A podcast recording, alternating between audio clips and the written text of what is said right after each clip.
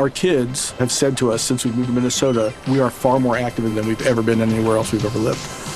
Moving to Minnesota opened up a lot of doors for us. Just this overall sense of community, of values that, you know, Minnesotans have. It's a real accepting, loving community, especially with two young kids.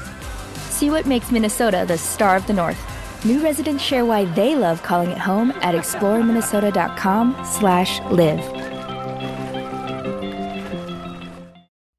Hey, Smokescreen listeners, it's Alex Schumann here to share a preview of The Sunshine Place, a new documentary podcast created by C13 Originals in association with Team Downey and Wink Pictures.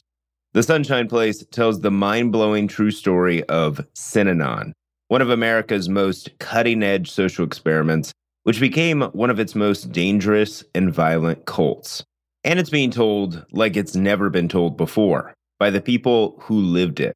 Once called the Miracle on the Beach, Synanon began in the 1960s as an experimental rehab facility in Santa Monica, California, with a radical claim. They could cure your heroin addiction. Before long, they would make an even bolder claim. They could fix any problem.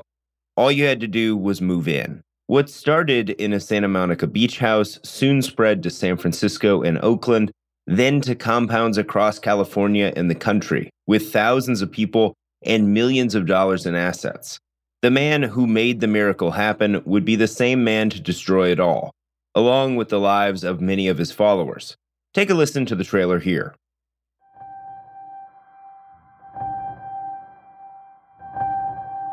You learn to use the needle to actually increase the high because you can pull it back and push it in and pull it back and push. And every time you do that, you get this warm rush through your body.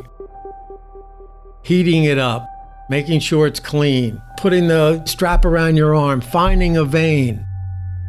I mean, that's all part of like a ritual. I was addicted to heroin.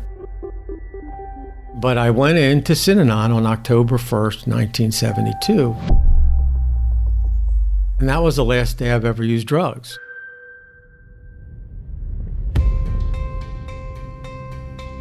You're probably wondering, what exactly is Synanon? And I guess it really all depends on who you ask. Some people would tell you that it's the reason they're still alive. They took me down to the police station. As soon as they put me in a cell, I took off my blue jeans and I hung myself. Synanon saved my life. To people like my mom, it was a cutting edge social experiment. I thought it was utopia. To many people, it was a religion. To others, it was a revolution. But almost everyone will tell you that what it became was a violent cult. They had the shotgun out the window, and I grabbed the shotgun. And I said to the guy, I'm gonna take your own shotgun and shoot your fucking head off. Don't mess with Synanon people.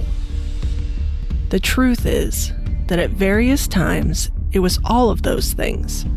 But before it was any of those things, it was only one person the founder of Synanon, a man named Charles E. Dederich, who most people called Chuck.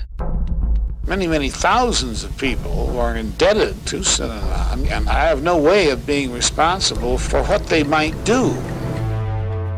Chuck founded Synanon as a first of its kind drug rehab with a radical claim. He could cure your addiction.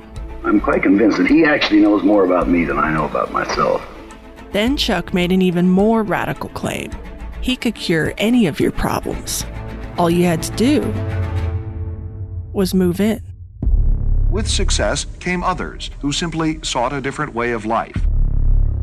And wherever Chuck went, his people followed. I think that he could lead people anywhere that he wanted to. He's that forceful a human being. But Chuck was leading his followers down a path of destruction. And they brought the guys back and they shaved their heads. And I thought, God damn. You know, that's out of control.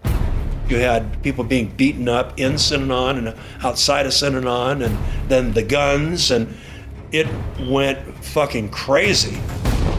To my father, Synanon was the group he owed everything to. and they tried to make him pay with his life. We never start anything. We never do and never have.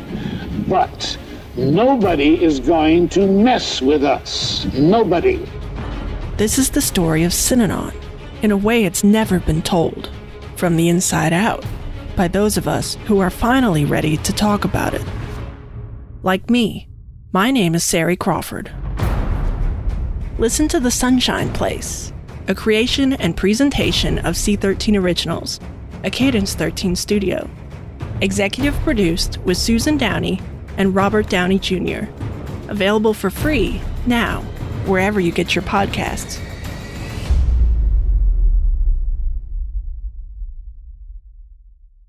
The Sunshine Place is a production of Peabody Award nominated C13 Originals, is now available on the Odyssey app or wherever you get your podcast.